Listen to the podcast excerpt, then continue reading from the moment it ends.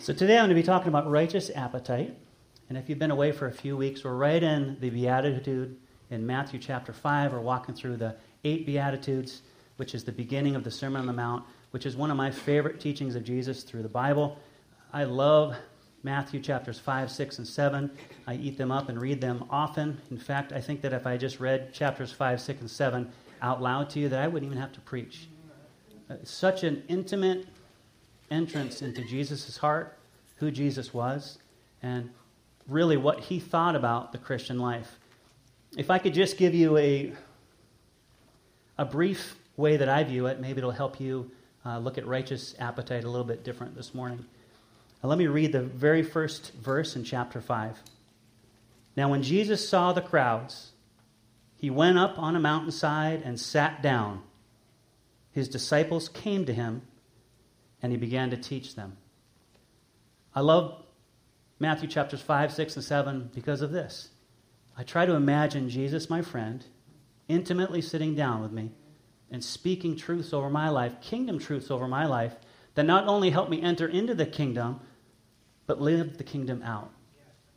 There's so many people that love the teachings of Jesus. It doesn't take long. You can go on the internet, you can search, you can even talk to people that think Jesus was such a great man. And there's so many truths to that. But if you can imagine just for a moment with me that the scriptures that I'm going to be talking about today, you are sitting down on a hillside with your friend, and he's sharing intimately with you ways for you to not only enter the kingdom, but to continue walking in the kingdom. Let me keep reading.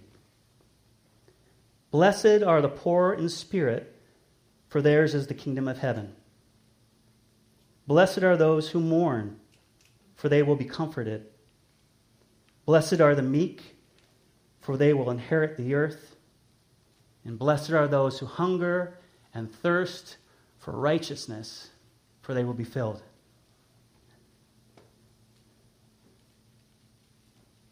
I pause for a second because a side of me is really moved today by blessed are they that mourn. And I, I had a hard time during worship when Tony was sharing. Wasn't worship great today, by the way? When Tony shared, amen. When Tony sung that line, open up my heart to those around me. And I actually had to leave the sanctuary because I had to, you know, go clean myself up a little bit. Uh, God moves a lot in my heart that way. But I, I just want to pause for a minute before I go into the teaching today because I'm so convinced, and this isn't in my notes, but I really feel God wants me to address this. I really feel that God brings the family together, and I, I look at Riverbend as a family. You are a family. I care about all you so much, and I know that you care about us and you love on us. But when a, someone's hurting, you can feel that.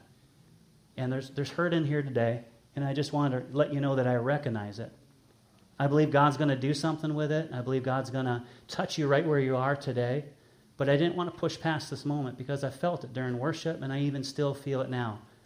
So I want you to know that in this house, in this body, we rejoice when people rejoice, when people get new jobs, when people get married, when they have children, when there's successes. I love all that stuff. But as a team, we also feel you when you are hurting, when you feel alone, when you feel oppressed, when, when things are going on in your life. So is it all right if I pause with you for a second and just recognize that I feel you in this place today. And I want to lift you up specifically just in a little, little small prayer that I recognize you, but even more than that, Jesus recognizes you. That blessed are they that mourn, for they shall be comforted. So, whatever you're mourning about today, whether it's the shootings, whether if that really touched home to you, whether it was Pastor Clarence, because we're still on the heels of that. I know many are going there next Saturday. I've had a couple of people step away from Serve Day to go be with the people in that room. Maybe something else is going on in your heart. I wanted to recognize that this morning and just speak a blessing over you before we continue. So, would you pray with me? Father, I thank you for this house. I thank you for your people. I thank you for your children. I know that each and every one of them in this room deeply are connected to you. So I pray right now, God, that you would touch those in this room that are mourning. You would touch them where they're at.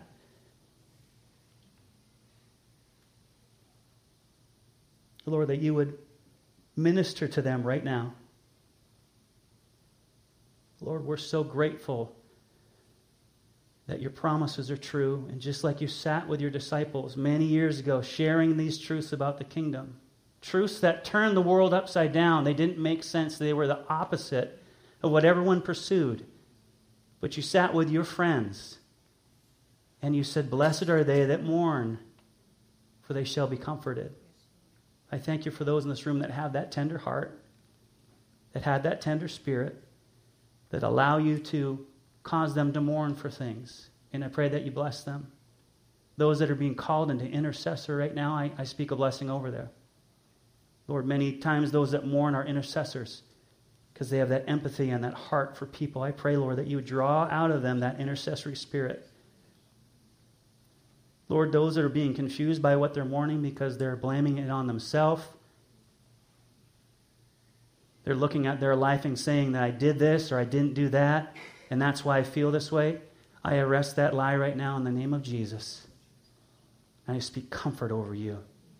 I speak deep comfort into your soul, unshakable, immovable comfort. Lord, we bless you today. We thank you for today. We thank you that you are new every morning. We rest on that today. In Jesus' name. So we're right in the middle of the Beatitude series, number four Blessed are those who hunger and thirst for righteousness, for they'll be filled. And I, I search the internet a lot, not necessarily to learn anything, because I waste a lot of time. I'll confess that in front of you. Sometimes I do it to learn stuff. It's a great avenue and a great place to learn uh, what people are thinking, because for, for many bloggers out there and people that have websites, they do all the work for us. They condense all these thoughts down into one. It's so cool, isn't it? So I searched out what people are hungry for, what people are hungry for in the world, and, and I came down up with these, these seven areas. These seven areas that people are really hungering for in the world. We have material things and self confidence things and adventure, spiritual, emotional, career related, lifestyle, and health things. These are things that people spend their life digging into, trying to find solutions for, trying to walk out, trying to find uh, the answer for. And I want to read a couple of them a little bit specifically. I got to keep it rated PG. There was a couple in there that I wouldn't share with you this morning. But material things money, big house, nice car, fashionable clothes, travel, seeing the world, and an attractive spouse. Self confidence things to look like I've always wanted to, to learn to dance without looking stupid I'm pursuing that as well. To be attractive as you age. To be the life of the party even just once. To know what you want and to have the confidence to go after it. Adventurous things. Visit every continent. Speak a foreign language fluently. Go scuba diving, cliff diving, or skydiving. Live in a beautiful, serene home. Volunteer in a disaster zone. Spend New Year's Eve in New York City. I've done it. It's not that fun. You can cross that one off your lists. Spiritual, emotional things. Have at least one true best friend. Feel relief from social judgment. Reconcile with an enemy. Be remembered in a positive way after I die. Know that you made a difference to someone else's life. Feel important to others. Know yourself. And feel centered. Live each day without regret career related things, reach a level of success that makes me untouchable, create a positive work life balance. It's impossible, just so you know. Feel as capable as others think that you are. Be recognized as talented, even brilliant. Pursue your calling while supporting your family financially. Publish a book, write a screenplay, have enough money to care for aging parents. Two left, okay? I think this is just important for foundation, so bear with me. Lifestyle things, people that are craving this in their world. Start each morning with a leisurely cup of coffee instead of rushed chugging one. Travel the country in an RV. All right, no one's into that one. I didn't see any smiles. Not be afraid of intimacy. Have many children and grandchildren. Stay married to the same person find meaningful work, find the best piece of pie ever. Man, that's a good one. That's a good lifestyle goal, isn't it? I would like to go on that quest. Give your dog a really happy life and health things. Grow old without losing your mind or control of your body. It's a great goal. Have plenty of energy to enjoy each day. Age gracefully without wrinkles, without going bald. Find a way to enjoy exercise.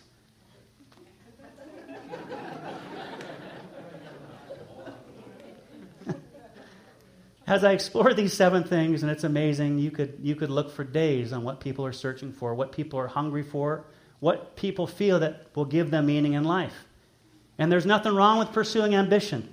There's nothing wrong with getting in shape. There's nothing wrong with finding a spouse that's attractive to you that you're going to be with for the rest of your life. There's nothing wrong with pursuing a career, building a business. There's nothing wrong with being a success. There's nothing wrong with being wealthy. There's nothing wrong with those things. The Bible doesn't teach us that you have to live as a monk on a hill to be satisfied with life. Recently, I started watching Kung Fu, the TV show back from 1973, and I don't know if, if anyone's my age that enjoyed that show. I watch it now and say, what did I possibly see in that show when I was younger, but now I'm stuck, right? I'm in season two, and I only got one more season to go, so I got to stay with it. yes, Grasshopper. People wander and search. People are hungry. People are starving around you. People are going through desert seasons of their life. People are going through the life where they're so hungry they can't find anything that satisfies. You know, when Jesus brought this teaching to his disciples, they understood real hunger. They understood real thirst. For us, being hungry might be having to wait 30 more minutes for the rolls to brown in the oven when your lunch is at 12 and you got to wait till 12:15. It might be because we have to swing through McDonald's to get fries and a Coke because we're a little bit hungry before dinner. Real hunger. Real hunger. Real thirst. I feel like I've been hungry in my life and I feel like I've been thirsty in my life, but I haven't gone days because I couldn't eat or couldn't drink. Because of a spiritual discipline called fasting, I find myself there, but that's by choice It's because I want God to stir my heart and my life. But there's nothing in my life that I can't just go down to the 7 Eleven and convenience store and find pretty much anything that I want. So for us, trying to understand people that are hungry, once again, remember these are intimate friends with Jesus sitting on the hillside with him. And he's sharing with them that blessed are they that hunger and thirst for righteousness, for they shall be filled. The point I'm trying to make to you today is something happens when you begin to hunger for these things. Something happens when you begin to become starving for these things. When your life switched to starving for success and starving for recognition and starving for what someone else has, it's amazing what happens to human beings. They begin to take the things that maybe God put in their heart to do that were good, and they starve for the things that other people have and change the way that they are to acquire those things. The Bible teaches that, that they're the lust of flesh, lust of the eyes, and the pride of life. If you've been in the church for any amount of time, or even a Bible student, someone that reads the Bible, these are very common things that we're taught all through the scriptures. It's the three temptations of Jesus when he first was called into his ministry. It's the three ways that the devil tries to deceive us even today. The enemy is not an idiot. He knows the areas that we can fall in these three particular areas are easiest for, to fall. Why? Because they relate so much to the things that we desire and are passionate about in our life. And they would seem at the beginning to be okay. They would seem at the beginning to be pursuits that are all right. But then they begin to move in our heart. So the lust of the flesh is really those animal appetites, those cravings and those passions that are beyond just good pursuits. They take hold of you, they take control of you. The lust of the eyes are that selfishness and that self interest that begins to cause you to lust and to envy. You know, envy, I always say, is the little cousin for murder. Not necessarily physical murder, but you can murder people by envying them so much. And pride of life really is self promotion and self exaltation. In this world that we live in, uh, it's all about self promotion. It is. Uh, I've studied marketing management for quite a while, And I understand that promotion is really big. But when you are a friend of Jesus, I want you to once again go back to that hillside with him. Why was he talking about, blessed are they that hunger and thirst for righteousness? Why are we called by Jesus to hunger and thirst after righteousness? Why are we called by our friend who sat with us on the hill to pursue righteousness above all else? Not fame, not fortune, not any of those things. This scripture really helped me to pull it all into perspective. 1 John 2, 15 through 17 in the message. Don't love the world's ways. Don't love the world's goods. Love of the world squeezes out love for the Father practically everything that goes on in the world, wanting your own way, wanting everything for yourself, wanting to appear important, has nothing to do with the Father. It just isolates you from Him. The world and all its wanting, wanting, wanting is on the way out. But whoever does what God wants is set for eternity.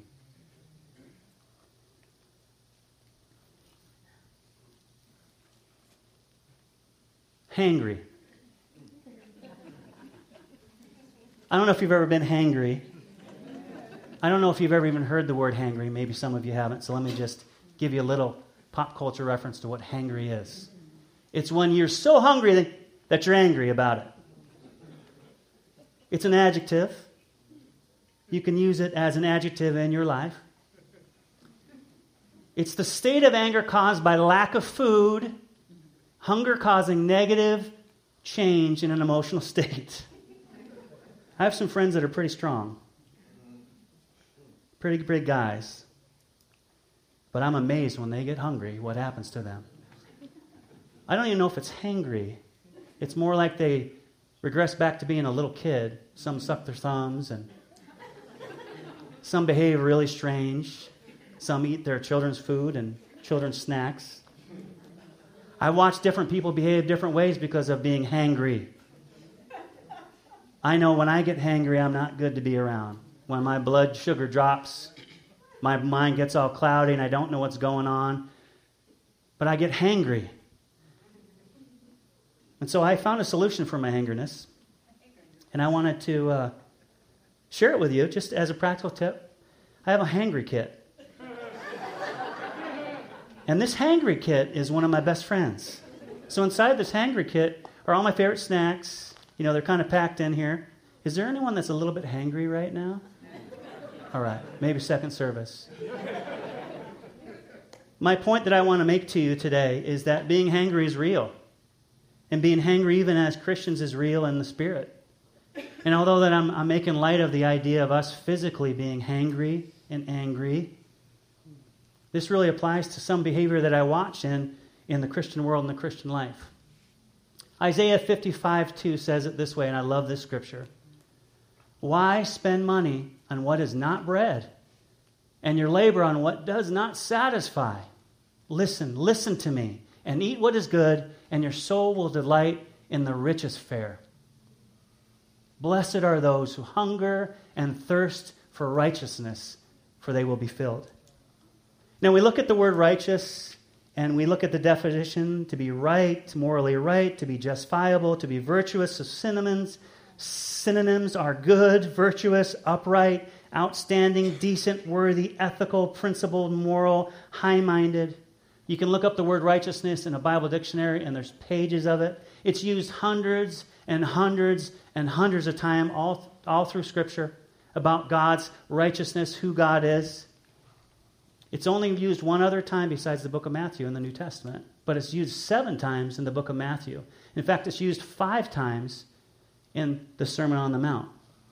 So I want to help us understand what Jesus was getting at. Sometimes the best way to do that in Scripture is to look at how this word is used throughout the teaching of what is being taught.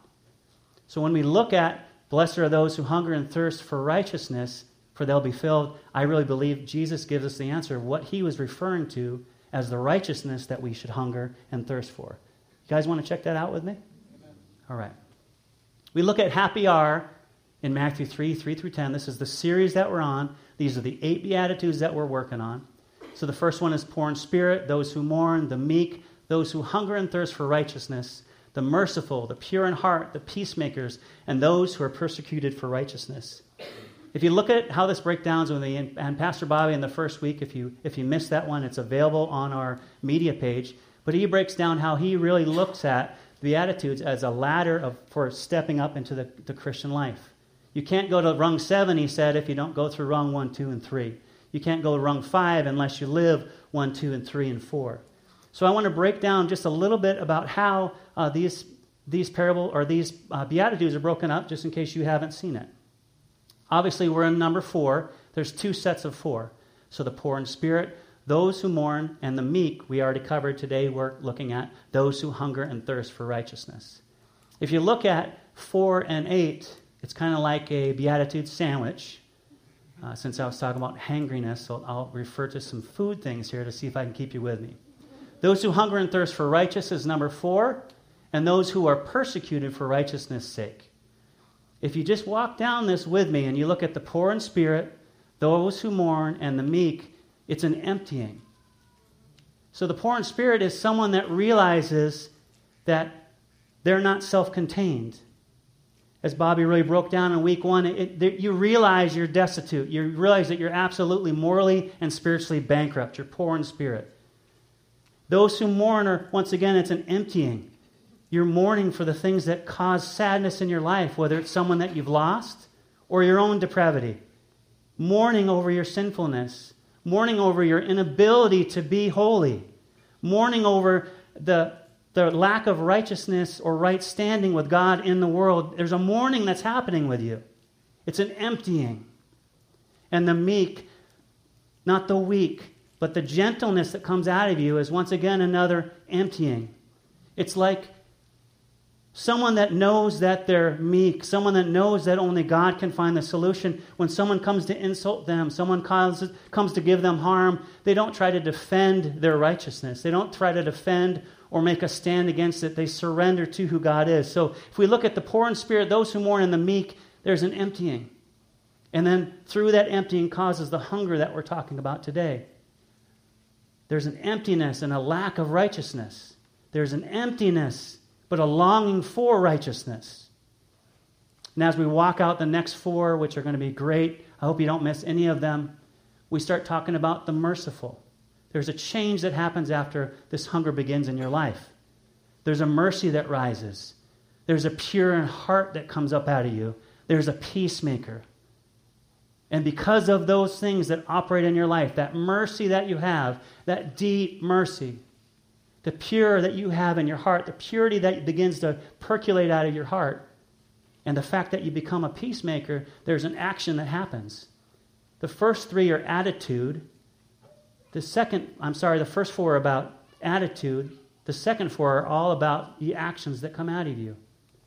So if we look at those who hunger and thirst for righteousness, it would be easiest for us to look at that and say there's a lacking of righteousness in that area. Wouldn't you agree? Those who are persecuted for righteousness leads me to believe that they're full of righteousness and they're being persecuted for it. So if we just walk down the Beatitudes to the reasonable conclusion to be righteous is to be full of mercy, to be pure in heart, and to be a peacemaker. There's five other examples. I don't have time this morning to go through them, but I'd encourage you to read and study all the way through the Sermon on the Mount what righteousness is. And I think you'll come to the same conclusion that I have that to be righteous in the eyes of Jesus, yes, it's all about right standing with God, but remember, this was Jesus sitting on the hillside with his friends. He considered them in right standing with him. They recognized or would soon recognize who he was. He shared with us in this very brief way that the merciful, the pure in heart, and the peacemaker will be persecuted for that someday because it will be viewed as righteous. I like these three examples. Three examples that I labeled righteous appetites. These three men of God, and there's many that I could have chosen. These three men of God are great examples throughout Scripture of people that were hungry and thirsty for righteousness. Now look at Moses. Moses, who saw God in a burning bush. Moses, who saw the miracles of God and the plagues of God, and how God used a Pharaoh to bring the deliverance of the people and slowly cause that man to finally let go. I watched through Scripture reading about Moses as he saw the Shekinah glory in his life. And then he says something like, I beg you, show me your glory. I want to say, Moses, settle down, man. you know, don't, haven't you seen enough of God? Do you know anyone like that in your life? I've told a few people to settle down for different reasons in my life. But I'm talking the real hungry, the real thirsty. They almost make you uncomfortable because they're so hungry and thirsty. They're floating around a little bit on the ground. You know, we look at those kind of people today and we're like, ah, I don't want anything to do with them. But back in the day, Moses, that's who he was. He was so full of God's glory that he had to cover his face because people couldn't handle the glory. I'm moved by that kind of hunger. I don't have that kind of hunger. I desire that kind of hunger. The second one I want to point out to you, one of my favorite characters, David. A man after God's own heart, knew God since he was a small boy. Watch God use him to defeat Goliath in a way that the greatest men among him could not do. Continued to watch God do things. He wrote Psalm 23, such an intimate expression of how God would move. And yet he says something like this I thirst for God, the living God. When can I go and stand before him? When can I be with him? There's, there's some days that I have a hard time even praying. There's a, some days I have a hard time reading my word, reading the Bible. Just being transparent with you. I'm not like David. But man, I want to know what that feels like. To have my appetite so hungry for God that even though He's filled me and shown me and used me to do so many things, I would still say, man, when can I be with you? And the last example of righteous appetite I want to share with you is Paul. Paul had three visions of Jesus the Damascus Road, all through Corinthians. He had intimate visions of Jesus. He went blind because of his, his inability to see Jesus, and then when he saw him, he became a completely different man. He went from persecuting Jews and Christians to becoming the man that wrote most of the Bible that we study today.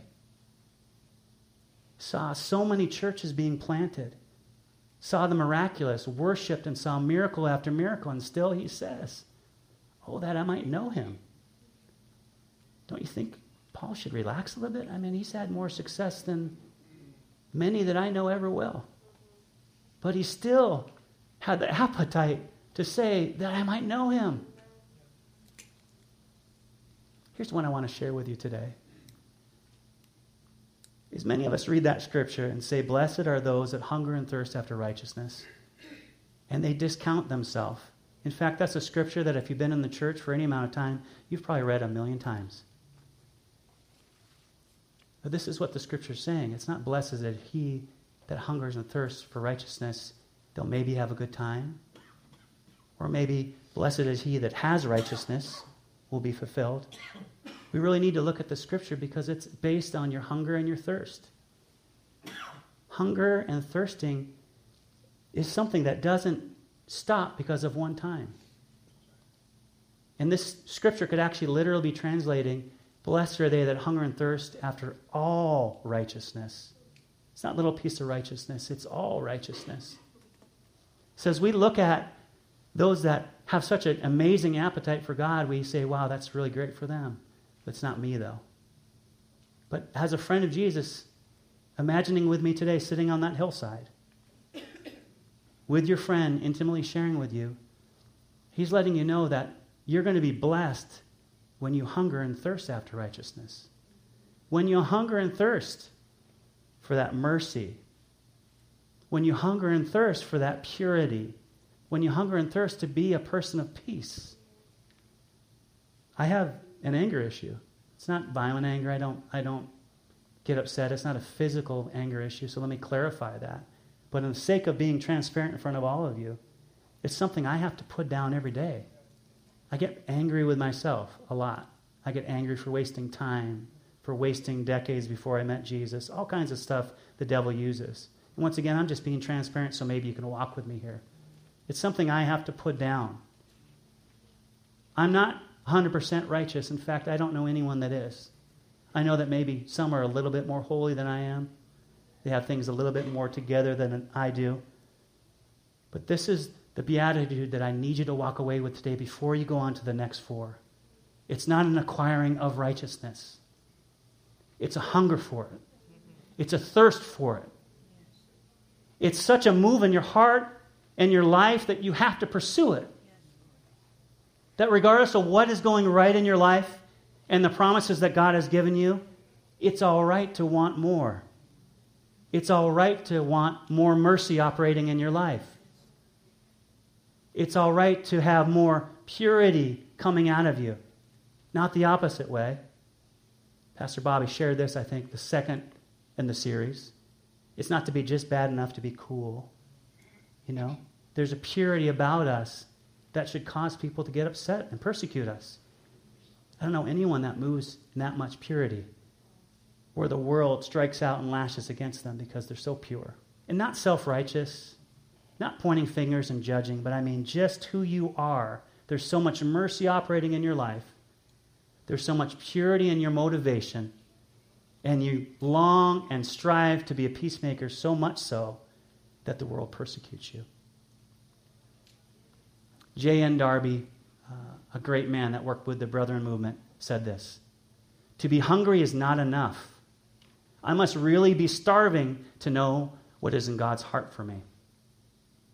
When the prodigal son was hungry, he went to feed on the husks. But when he was starving, he went to his father. Here's some quick diet tips for a righteous appetite, and I'll be really quick with this. I know I lost a lot of you at diet, and I appreciate that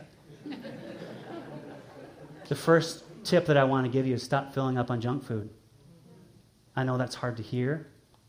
Uh, I love the new app, uh, iPhone tracker that I have on my phone that was just released about eight months ago that shows me where I spend my time. Helps me out a lot.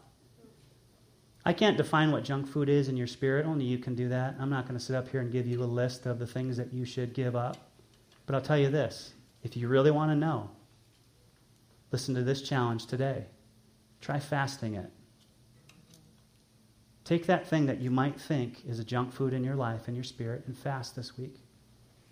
Don't go on Facebook for a day and see what happens. See if you start getting a little twitch. Stop watching Netflix. I'll stop watching Kung Fu this week if you stop watching Netflix. I'll make that deal with you. Pick that thing that might be junk food in your life and just go without a day and see what happens. My point is this if you keep eating junk food, that's what you're going to crave. You're going to crave junk food. I know there might be some junk food junkies in here. I'm not point fingers. I, have to, I had to give up junk food years ago because it's all I craved. I got a sweet tooth and I have to put it down or I'll just eat sweets. Like I'll eat boxes of cookies. I'm serious. I got to set that kind of stuff down. It's same in our spirit life. The second tip I want to give you is practice his presence. This is simple stuff Bible, prayer, worship. And some of you inside are cringing. You're like, oh, I got to read the Bible, man. Oh, you mean I, I need to pray? Practice his presence. If you can't read, you don't want to read, reading irritates you, listen to it. I listen to the Bible all the time. It's doing a little bit of good. It'll do a little bit of good to you, too. Practice His presence. I need His presence. All that's going on, all the things that I have to deal with personally, all the things that people come to me for.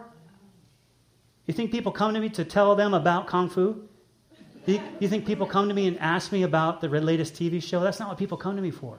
How am I going to be that mercy how am I going to be that purity and that person that is a peacemaker if I don't practice his presence? And the last diet tip I want to give you is connect with people of faith. Connect with the people of faith around you. I know there's all kinds of people you can connect with. Some people are amazing. I have some friends that really don't believe in Jesus that are amazing to be around. But if I just am around them all the time, I'll start being like them in areas that I don't want to be like them. Connect with people. Small groups, one on ones. Give someone a call that you admire in the spirit and say, hey, will you pray with me? Will you walk with me? Quick diet tips. Stop filling up on junk food. Practice his presence and connect with people of faith. The promise that's attached to this beatitude is they'll be filled. They'll be fulfilled. These are my one of my two favorite scriptures that Jesus shares with us. I'm just going to read them with you real quick before I close. John 4:15 says this, whoever drinks the water I give them will never thirst. Indeed, the water I give them will become in them a spring of water welling up to eternal life. So many people are thirsty. So many people are longing to be filled with something that will remain, and they don't know how to get there, and they're going to come to you for it. Have you drunken from the water that Jesus offers so you can give it to them? So you can be who Jesus needs you to be in their life. Then Jesus declared, I'm the bread of life. Whoever comes to me will never go hungry, and whoever believes in me will never be thirsty. John 6 35. Would you stand with me for a minute? Ari's going to come just shortly and pronounce a blessing over you, but I just want to speak this one last thing over your life. And I, I need you to hear this. I, am kind of an intense guy if you don't know me. I don't, I don't like to play around. And I'm, I'm just saying this from my heart to you. I long to be with a people that hunger and thirst after God's righteousness because I want them to be filled, but I want to make a difference in this world. I don't want to just be a church and to be part of a church that doesn't make the difference that God has called us to make. And we won't be that church until we learn what it's really like to hunger and thirst after the righteousness of God. So I'm going to pray, and then Ari's going to come and just release you. But if you're here today and there's a hunger missing in your life, there's just not a thirstiness about you, the best way that I could explain that to you, and I talked to a couple doctors about this. I'm not a medical doctor or a medical student. But if you've lost your appetite, it's a pretty good indication that there's some type of sickness going on in you. And I don't want you to be sick, I want you to be well. I want you to be so hungry and thirsty for God that you're so well that you're fulfilled and you can fulfill the others around you. So, Father, I speak life over this church. I speak life over everyone that's heard my voice today. And I pray that you would stir up in them a hunger and a thirst for your righteousness. God, as they've emptied themselves for being poor in spirit and mourning, and God, just being meek, that you would meet them right now and give them a hunger that only you can give. I pray that you would stir this church up today to know you more, to be blessed by you more, and to be fulfilled by you in a way that the world cannot offer. God, thank you for today. Thank you for your word. Thank you for your spirit. We bless you in Jesus' name.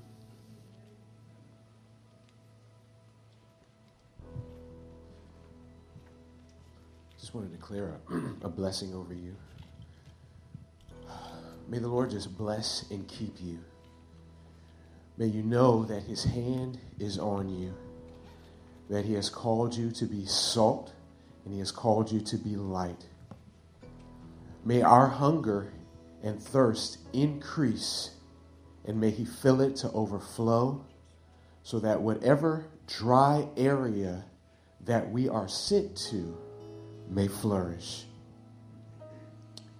May we walk out of these doors knowing that he's with us but have an increased desire to represent and represent Him in our homes and in our areas of influence. Know that you are blessed, you are gifted, you are anointed, you are called, and you are sent. Be blessed. Amen.